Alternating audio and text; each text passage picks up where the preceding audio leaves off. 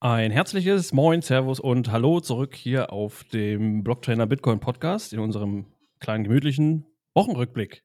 Ich bin der Phil und ich bin der Mike. Hallo auch von mir. Servus. Ein paar Tage ist es her seit dem letzten Mal. Es gab die eine oder andere Erfahrung, den Ausflug. Also, Mike, du warst in, in, in der Schweiz, ne? Genau. Ich habe Bitcoin Baden besucht. Bitcoin Baden. Äh, und ähm, ja, war eine spannende, coole Veranstaltung von ein paar lokalen Bitcoinern veranstaltet. Echt eine, eine schöne, gemütliche, kleine Veranstaltung. Ich glaube, es wurden insgesamt ca. 170 Tickets verkauft. Oder es waren insgesamt 170 Leute da, inklusive Speakern ungefähr.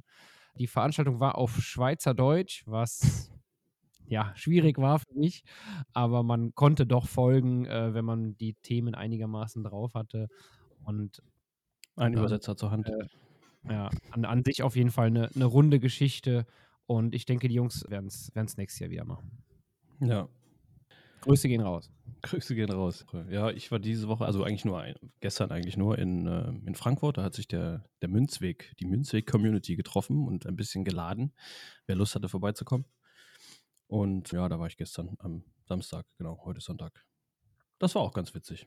Bisschen durch Frankfurt gelaufen und ähm, äh, unter anderem auch das große Euro-Symbol, äh, das große Euro-Logo der EZB äh, angeschaut. Oh, oh, oh, oh, gefährlich, gefährlich. Wo auch erstaunlich viel Bitcoin-Werbung zu sehen war. Ja. Also wie gesagt, die äh, Jungs und Mädels waren am Freitag, ich glaube ab Mittag, Nachmittag schon da, so ganz genau weiß ich es gerade gar nicht. Und auch ein strammes Programm da vor Ort, äh, haben viel unternommen, sind da viel rumgelaufen, haben sich äh, viel angeguckt, auch auf dem Weihnachtsmarkt natürlich.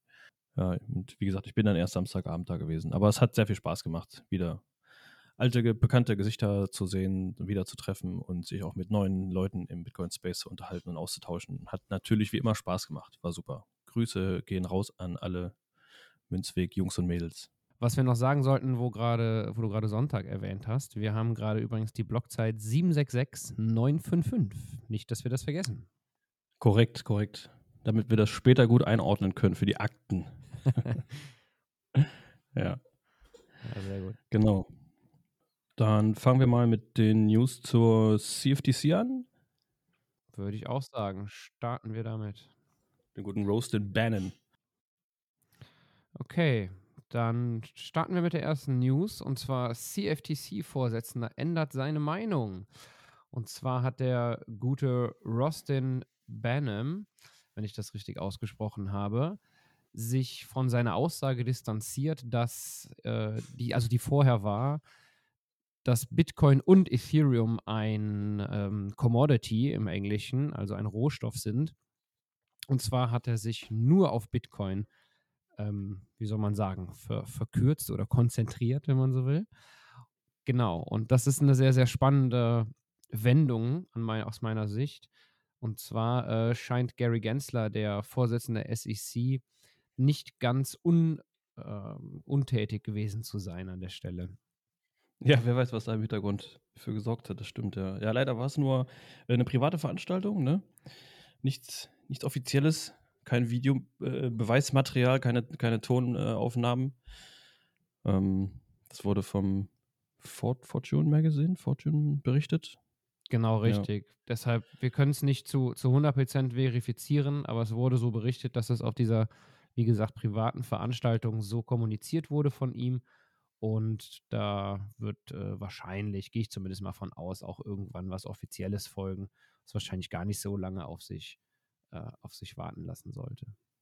Ja, hoffen wir mal. Ist auf jeden Fall sehr spannend. Also wenn er schon mal jetzt äh, doch dann in diese Richtung denkt, das ist auf jeden Fall interessant. Genau, super spannend.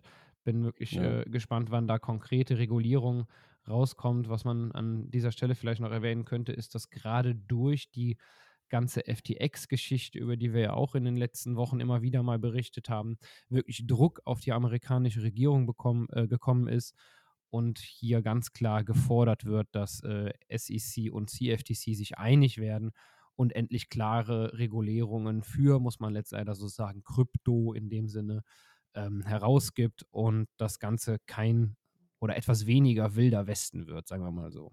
Ja, genau. Positive Regulierung quasi. Genau. Okay, gehen wir weiter. Wolltest du noch was zu sagen? Nee. Nee, passt für mich. Ja. Also eine der größten Kryptobörsen, äh, Kraken, Kraken, ähm, die meisten werden es wahrscheinlich kennen, haben jetzt auch, also der Bärenmarkt hat sich auch da etwas äh, bemerkbar gemacht und äh, sie müssen, oder demnächst, sie haben es angekündigt, dass sie 1100 Mitarbeiter entlassen müssen, oder vielleicht haben sie es auch schon gemacht, ich weiß gar nicht genau das Datum ähm, auch aufgrund der ganzen Geschehnisse momentan und wie gesagt auch so ein bisschen natürlich dem Bärenmarkt geschuldet. Die Umsätze sind jetzt seit dem letzten Jahr wohl um 55 Prozent gesunken von 1,3 Milliarden US-Dollar auf 609 Millionen US-Dollar, was natürlich schon äh, eine krasse Hausnummer ist. Und da muss man natürlich drauf reagieren und Einsparungen machen. Ja, ganz genau. Da kommt der Bärenmarkt halt irgendwann auch bei den Börsen an. So ist das. Ähm, das war ja auch bei äh, anderen schon der Fall, zum Beispiel Coinbase. Da ist ähm, im Juni angekündigt worden, dass man ungefähr 18 Prozent seiner Belegschaft äh, kündigen muss. Genau. Und ja, ist halt momentan einfach eine schwierige Zeit für Börsen und auch Miner. Ne? Ja, ganz interessant dazu war auch, ähm, also kurz bevor die Bekanntmachung äh, veröffentlicht wurde, äh, hat, wurde Kraken zu einem, ja, einem, einem, einem Bußgeld. Also sie mussten 362.000 US-Dollar an das Finanzministerium zahlen. Also sie haben einer, einer Ausgleichszahlung zugestimmt. Und kurz darauf kam äh, die Bekanntmachung, dass sie Mitarbeiter entlassen müssen. Also ich weiß nicht genau, ob es da Zusammenhänge gab, aber vermutlich hängt das zusammen, die Sparmaßnahmen, ja. Ja, ist von außen immer schwierig zu sagen. Was, was ich noch spannend finde, ist, dass, äh, oder was finde ich, was, was zumindest erwähnenswert ist, ich weiß nicht, ob, die, ob das so bekannt ist, Kraken ist ja eine der eigentlich auch eher bekannteren und größeren äh, äh, Börsen, nicht ganz so groß wie Coinbase oder, oder Binance, aber ähm, Coinbase hat kein, Entschuldigung, Coinbase, Kraken hat keinen einigen, Kraken hat keinen eigenen Token, so wie ähm, zum Beispiel FTX den FTT-Token hatte. Und Kraken hat auch schon ähm, weit vor der ähm, vor diesem FTX-Drama, was wir jetzt hatten, das äh, Proof of Reserve-System eingeführt, was aus meiner Sicht mhm. auf jeden Fall zu ähm, ja, ähm, mehr Sicherheit und mehr Vertrauen in das Unternehmen einfach führt. Ne? Also, ähm, also ich sage jetzt nicht, haltet eure Coins auf den Exchanges, ne? so ist es natürlich nicht gemeint, aber ähm, soweit ähm, ich das auch mal genutzt habe, ist das ein vernünftiger Service. Kann man, kann man machen, wenn man möchte. Ja, also, Financial Advice. Richtig, richtig. Keine Finanzberatung. Äh, Proof of Reserve ist natürlich äh, ein super Ansatz. Das ist halt immer die Frage, wie man das dann, ob das tat wirklich, tatsächlich auch wirklich ja, so ausgeführt wird, wie es eigentlich gedacht ist. Also, und natürlich gibt es auch da Möglichkeiten, ähm, Sachen vorzugeben, äh, die eventuell in der Realität nicht so sind. Also der Ansatz ist gut, die Richtung ist gut. Ähm, wir werden sehen, ob das dann in Zukunft auch so umgesetzt wird, dass es tatsächlich nachweisbar ist, ähm, ob die Börse, was die Börse hat und wie viel. Aber der Ansatz ist auf jeden Fall schon mal eine gute Richtung, ja. Ja, ich denke, da auch sollte man auch immer hinter den Vorhang schauen, ne? Don't trust, verify. Das äh, gilt hier auf jeden Fall auch. Aber dass sie es von sich aus freiwillig einführen und so, so schon mal nach, nach außen sich, sich, sich äh, in Anführungszeichen äh, Transparenz äh, transparent zeigen, ist äh, aus meiner Sicht ein positives Zeichen. Ja, auf jeden Fall. Ja, also die gehören auch, kann man schon sagen, glaube ich, zu, eher zu den seriöseren Börsen. Nicht zu vergleichen mit FTX oder ähnlichen. Dann haben wir das Thema Nachfrage nach ASIC-Minern steigt in Russland äh, signifikant an. Das ist auch eine spannende Geschichte. Was sagst du dazu? Genau. Der, ähm, ich weiß nicht, wie man diesen Händler ausspricht. Schildcode. Ja, Schildcode, Schildkut hätte ich vielleicht gesagt. Schildkut? Ja, ich weiß es auch nicht genau. Das klingt etwas eigenartig. Habe ich jedenfalls noch nie gehört. Ja. Äh, haben auf jeden Fall einen 65-prozentigen äh, Zuwachs, äh, Umsatzzuwachs als im Vorjahr, haben sie bekannt gegeben. Und auch Bitriver, das größte Mining-Unternehmen in äh, Russland, äh, hat ähm, 15 oder nee, 150 Prozent Wachstum in den letzten zehn Monaten. Ne? Genau, Wahnsinn. 150, das ist echt Wahnsinn. Ist Vor allen Dingen in dem, in dem Bärmarkt jetzt, ist schon echt ja. krass. Ja, dazu muss man, äh, sollte man natürlich auch wissen, äh, Russland, also ganz generell gesagt, 80 ähm, Prozent der Kosten, die, die äh, diese Art Mining-Unternehmen haben, bestehen aus Stromkosten. Und Russland ist natürlich gehört zu den Ländern, wo Strom relativ günstig auch ist, auch für die Endverbraucher. Also Privathaushalte zahlen da im Schnitt so um die 8 Cent pro Kilowattstunde und ähm, gewerblicher Strom wird damit ungefähr 11 Cent, also jetzt auf den Dollar gerechnet, umgerechnet, Dollar Cent angeboten, verkauft quasi, ja. Die liegen somit irgendwie ungefähr 20 Prozent unter dem weltweiten Durchschnitt, was äh, Stromkosten für eine Kilowattstunde betrifft. Ja, absolut. Genau. Was man vielleicht noch hinzufügen kann, ist, dass ähm, Russland, ich würde mal sagen, international betrachtet, bin da natürlich auch kein Experte, aber es ist so, so meine Einschätzung. Aus der internationalen Sicht ist Russland noch nicht so der optimale Boden für einen Bitcoin-Miner, denn äh, es gibt hier politisch eben noch nicht äh, klare äh, Regulationen zu dem Thema. Es gab öfter mal ähm, auch ähm, ja, ich nenne es mal Forderungen, äh, Bitcoin sogar zu verbieten. Es gibt also, wie gesagt, noch keine klare äh, Bezugnahme dazu und deshalb einfach mal abwarten, wie sich das Ganze da äh, auf der russischen Seite sozusagen entwickelt. Ja. Ja, es ist auch wieder mal lustig zu sehen. Also, äh, ja, wie du gerade schon meintest, in Russland, äh, eigentlich standen die auch davor, Bitcoin zu verbieten, wie auch immer, in welcher Form auch immer. Und parallel dazu sieht man halt immer, dass äh, die Mining-Unternehmen zulegen. Also dass das ganze Geschäft eigentlich vorangeht und nach oben geht. Und äh, ähnlich wie wir das in China auch mal gesehen haben. Äh, ne? ja. Wurde auch schon mehrfach versucht, Bitcoin äh, zu verbieten auf verschiedene Art und Weisen. Und trotz alledem geht es immer weiter voran äh, in, in, in, China. Daran sieht man mal, wie gut sich sowas, in Anführungsstrichen gut, sich sowas durchsetzen lässt. Gerade in Ländern wie China und Russland. Also, äh, ja. Ja. Das bleibt auf jeden Fall ein spannendes Thema. Mal schauen, äh, wie sich das Ganze weiterentwickelt. Genau. Ja, wo wir schon beim Thema Mining sind, und zwar ähm, kommen wir von mir aus zum nächsten Thema. Die Mining-Schwierigkeit des Bitcoin-Netzwerks ist ähm, um 7% nach unten angepasst worden, was die größte Anpassung ist seit dem Mining-Verbot in China, von dem wir gerade gesprochen haben. Ja, das ist in der Tat, ja. Die Difficulty, ja. 7%, 7,2 oder irgendwas, ja. Genau. Genau, China war äh, Juli äh, Mitte Juni, Juli 21, ne? War das? Ja. ja, genau. Knapp anderthalb Jahre her, ja. Ja, ähm, also wenn die, wenn die Schwierigkeit sinkt, heißt das im Endeffekt, äh, dass es ähm, den Minern leichter gemacht wird, äh, einen neuen Block zu finden. Also aufgrund der Tatsache, dass weniger Rechenleistung dem Netzwerk zur Verfügung steht. Und ähm, ja, es ist im Endeffekt ein ganz, ein ganz normaler äh, Vorgang. Das ist halt nur etwas höher jetzt als sonst was halt sehr wahrscheinlich damit zusammenhängt, dass einige Miner äh, ihre Geräte verkaufen müssen ähm, aufgrund des Bärenmarktes, weil das nicht sehr profitabel momentan ist zum Minen für einige Unternehmen. Das kann man nicht so pauschalisieren und, und das ist halt der Grund, dass äh, Hashrate wegfällt. Das stimmt. Das, wir hatten von äh, Iris Energy äh, berichtet vor, ich glaube, drei, drei, vier Wochen oder so. Ähm, die mussten sogar Mining-Geräte verkaufen, weil die als Kredite oder als ähm, äh, Deckung für die Kredite hinterlegt waren und weil die die Kredite nicht entsprechend bedienen konnten, mussten sie sogar Geräte verkaufen. Das könnte einer der Gründe sein. Das ist natürlich reine Spekulation. Das kann man nie genau sagen, warum die Hashrate jetzt fällt. Am vergangenen Mittwoch jetzt, glaube ich, war ähm, da die Difficulty-Anpassung. Äh, die findet ja mal alle 2016 Blöcke statt, das wisst ihr. ähm, Genau, so circa alle zwei Wochen. Äh, alle zehn Minuten ein Blog, das wisst ihr auch. Jetzt gehen wir nochmal das Ganze einmal eins durch. Genau, gehen wir einmal das Ganze einmal eins durch. Genau. Und zwar, ja, scheint momentan so zu sein, dass da mehrere abschalten müssen. Äh, also mehrere Miner abschalten müssen und dadurch, ähm, ja, kommt halt dieser ganze Rattenschwanz zustande, ne? Fallende Hashrate und dann entsprechende ähm, Difficulty-Anpassung. Gehen wir weiter nach äh, Afrika. Ja. Am äh, 5. bis 7. Dezember gab es die erste Bitcoin-Konferenz in Afrika tatsächlich. Es geht voran in Afrika, kann man da nur sagen. Ja, super cool. Vor allen Dingen echt großes äh, Star-Aufgebot, wenn man so will. Aus ja, aus die, haben direkt, die haben direkt gut vorgelegt schon mal. Ja. Im, Im Kempinski war das, in Accra, in der Hauptstadt von Ghana. Definitiv. Um die 800 Teilnehmer sollten es gewesen sein. Ich weiß gar nicht im Endeffekt, aber ich denke mal, das kam auch hin. Hier Shoutout an die Jungs äh, von Bitcoin Baden. Nächstes Jahr wollen wir auch so ein Line-Up sehen.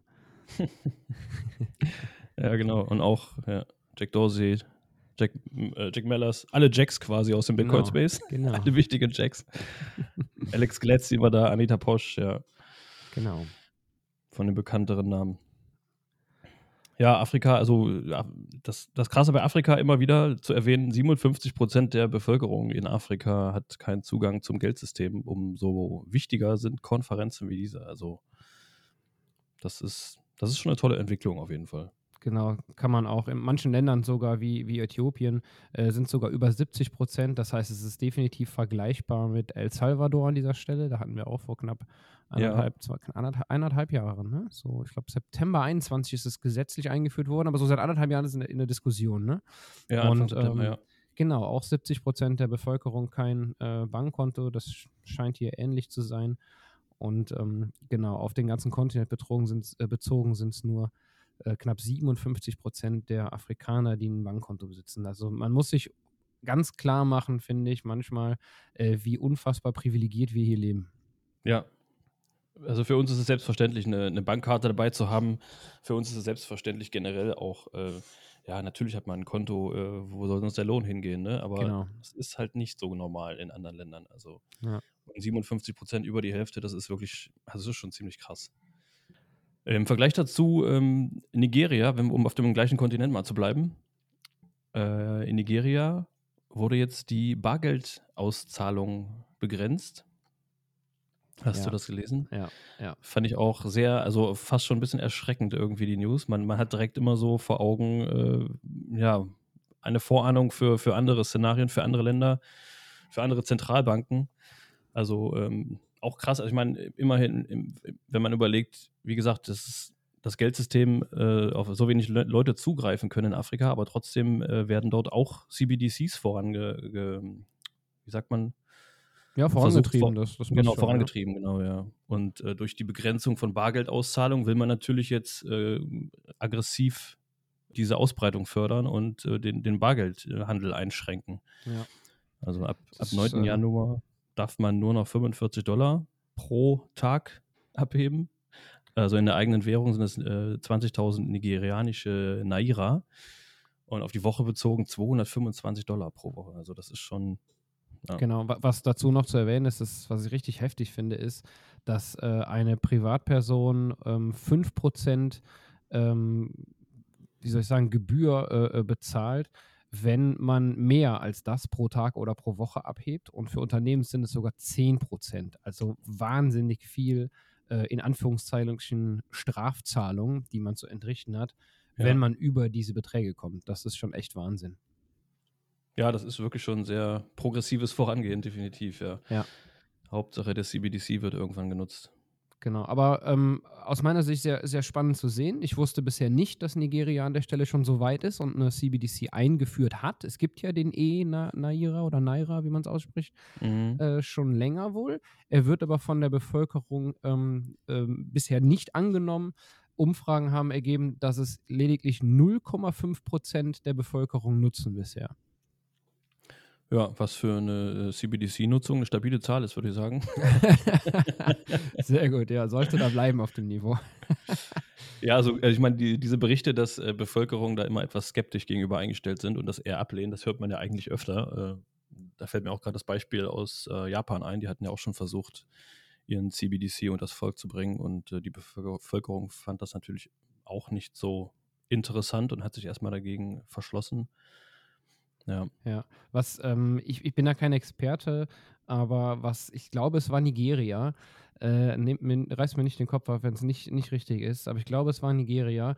Da ist den Menschen schon öfter mal über Nacht auch einfach das Geld entwertet worden um größere Prozentzahlen. Und ähm, das ist wirklich äh, Wahnsinn, wie diese Menschen da äh, um ihr Erspartes gebracht wurden äh, über die wie soll ich sagen, über die, über die Zeit, über die Jahre. Und ähm, aus meiner Sicht absolut nachvollziehbar, dass die Bevölkerung an der Stelle kein Vertrauen mehr in das Bankwesen hat. Ja, das ist natürlich schnell weg dann das Vertrauen bei derartigen Aktionen, ja, ganz, genau. ganz klar. Wenn ihr da mehr zu wissen wollt zu dem Thema, dann äh, könnt ihr euch das äh, Video von Roman angucken, was er heute gemacht hat. Und zwar gab es da ein Interview mit Anita Posch, die wir eben auch schon erwähnt haben, die auf der Konferenz war die in Afrika ganz tolle Arbeit leistet, zur Education von Bitcoin und den Menschen in Anführungszeichen Bitcoin beibringt. Genau. Das Bitcoin Ekasi-Projekt dabei auch mal zu benennen, ja. Genau. Ja. Ja, und äh, da wir schon bei Afrika sind, bleiben wir noch kurz bei Afrika. Haben wir noch was zu Afrika? Und, ja, und zwar ähm, so, ja, ja. Äh, Strike, der große, wie soll ich sagen, der, der, der große Bruder aus den USA.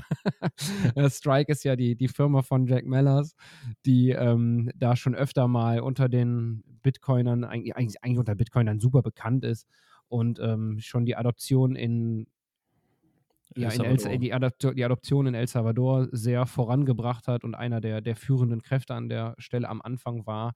Ja. Und ähm, genau, Strike geht jetzt eben auch nach Afrika oder expandiert nach Afrika. Das hat Jack Mellers, der, der CEO von Strike, jetzt auf der Konferenz, äh, von der wir eben gesprochen haben, sozusagen bekannt gegeben.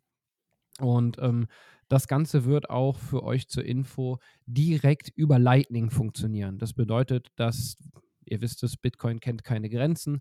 Menschen zum Beispiel aus den USA direkt Bitcoin oder auch äh, US-Dollar über Lightning zu den Menschen nach Afrika schicken können, was bisher so nur über Umwege oder tatsächlich sehr, sehr schwierig und mit äh, extrem hohen Gebühren verbunden war.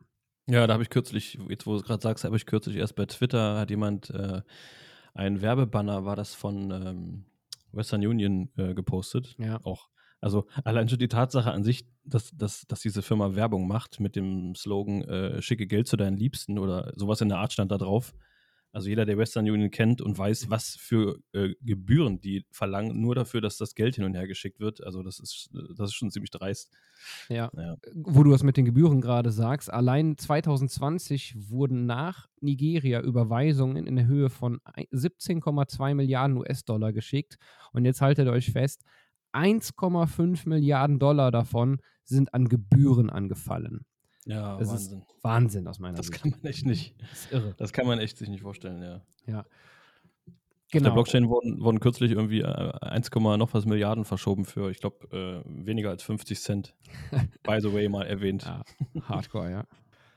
Was ich an der Stelle noch echt spannend finde und sehr erwähnenswert ist, dass ähm, das wird den meisten jetzt, glaube ich, nichts sagen. Mir hat es vorher auch nichts gesagt über die Firma äh, Bitnob. Das ist wohl eine Börse, die in Afrika tätig ist, über die und die Verbindung bzw. Kooperation zu Strike wird das Ganze realisiert.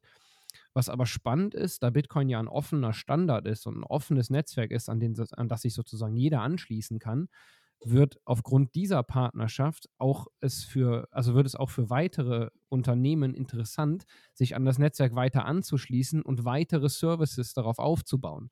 Das bedeutet, es ist so dieser typische Bitcoin-Ethos, ne? Jeder hat einfach Bock, irgendwie was zu machen. Ein paar Leute machen was und dann denken andere wieder, oh cool, da kann ich doch auch was machen. Und dann geht es wieder weiter und dann baut wieder jemand anders einen Service. Und das alles auf einem offenen, globalen Standard. Und genau das ist das Thema, warum Bitcoin einfach ähm, immer, immer größer wird und sich sozusagen äh, etabliert. Ich finde Ja, äh, alle, alle lassen sich immer super gern anstecken von, äh, ja, lassen sich inspirieren im, innerhalb der, der Bitcoin-Community auch gerade. Ne? Also ja. Genau. Es wird sich mal gegenseitig inspiriert sehr, und sehr motiviert. Cool. Ich hatte noch eine andere lustige Neuigkeit, die ich den Leuten auch nicht vorenthalten wollte. Ähm, es klingt zwar auf den ersten Blick unspektakulär, es, gab, äh, es gibt eine, eine, ein Unternehmen, äh, wo die Mitarbeiter äh, eine Lohnerhöhung fordern, äh, inflationsbedingt. Das klingt zunächst erstmal relativ langweilig. Hm, das Lustige das an der Geschichte, das Lustige an der Geschichte ist, es sind die EZB-Mitarbeiter. Und äh, ja, sie inflationsbedingt fordern sie höhere Löhne. Also äh, es kann ja nicht sein, dass die Inflation ihr, ihr, ihr, ihr, Vermögen, ihr Geld auffrisst. Das geht ja nicht. Da muss man natürlich die Löhne anheben. Also ähm, irgendjemand muss mal was dagegen machen. Also ich weiß nicht genau, wer dafür zuständig ist, aber Ne. Ja, vielleicht kann Frau Lagarde ja was tun. vielleicht mal im Aufzug einfach ganz nach oben fahren im Gebäude und oben mal nachfragen. Ich weiß nicht. Ja, aber nicht, nicht nach höheren Löhnen fragen, sondern wie kommt das zustande? Das wäre die Frage. Ja, genau. genau. Sehr, sehr ganz gut. lustig auf jeden Fall am Rande. Eine Sache hätte ich noch und zwar ähm, Bitcoin war vor ungefähr fünf Jahren tatsächlich mehr wert als heute. Das kann man, glaube ich, sehr selten sagen in Bitcoins Historie. Ist aber ja, tatsächlich momentan der Fall. Jetzt gilt, jetzt gilt leider der, äh, die, die Regel nicht mehr, dass äh, wenn man irgendwann sich Bitcoin gekauft hat, also ne, das kann man ja jetzt machen oder nicht. Wie gesagt, keine Empfehlung, keine Beratung. Ähm, dann hieß es immer, dass man spätestens nach vier Jahren ähm, damit in, in, ja, in einen Gewinnbereich kommt, wenn man rein theoretisch wieder verkaufen wollen würde. Äh, genau, statistisch an, gesehen. Statistisch gesehen, genau. gemessen an der jeweiligen Währung. Ne? Ja. Richtig, genau. Und äh, da haben wir jetzt momentan zum allerersten Mal in Bitcoins Historie diesen Fall, wenn ich, ähm, wenn ich das richtig äh, interpretiere, sozusagen. Ja, also genau. also sind wir jetzt im Fünfjahresrhythmus. Aber natürlich wollen wir euch jetzt hier keine Angst machen. Bitcoin ist definitiv nicht tot. TikTok next Block. Alle zehn Minuten kommt ein Block. Äh, Und wir weiter haben zwar, Genau, wir haben zwar ein kleines bisschen weniger Hashrap momentan, aber alles absolut unfassbar im grünen Bereich. Wir hatten gerade tolle News aus Afrika, ganz viel Adoption, das Netzwerk verbreitet sich, die Menschen nutzen es, es nutzen immer mehr Menschen und von daher, ich blicke da sehr, sehr positiv immer noch, wie gehabt, in die, äh, in die Zukunft, in die positive Zukunft. Ja. ja, definitiv. Also das sollte auf gar keinen Fall ja, äh, eine, eine negative Meldung sein, sondern einfach nur, ähm, ja, also da muss man sich keine Sorgen machen. Ansonsten sieht, wie gesagt, das, das Netzwerk sehr gesund aus. Die genau. Also keine Sorgen, was Bitcoin angeht, sozusagen. Keine Sorgen, was Bitcoin angeht, genau, genau. Es genau. wird noch, wird noch ein paar Tage weiterleben. Was vermutlich. Man, was vielleicht auch noch erwähnenswert ist, ist, dass äh, 2020 auch, was andere finanzielle Assets angeht, ein absolutes Ausnahmejahr ist. Es ist genauso wie 1931 oder 1969, wo es, also was die einzigen Jahre sind, wo der Anleihenmarkt und der Aktienmarkt parallel zueinander abgestürzt ist. Und ähm, seit 69 war das jetzt nicht mehr der Fall und jetzt 2022 ist es auch mal wieder passiert. Und ganz klar, dass äh, ein immer noch kleines Asset wie Bitcoin im äh, Vergleich zu anderen Marktkapitalisierungen äh, Ja, genau. Sehr gut. Noch die Kurve gekriegt. Ja, genau, gerade so. Im Vergleich zu anderen Marktkapitalisierungen da immer noch sehr klein ist und dann entsprechend halt eben auch leidet und äh, eben mit nach unten gezogen wird. Ja, genau. Ich meine, Bitcoin ist ja auch noch in der, in der, in der Wachstumsphase, ist ja noch ein Teenager. Absolut. Ähm, das ist alles, das ist alles vollkommen in Ordnung. Ja, da sind wir auch soweit eigentlich schon durch, würde ich sagen.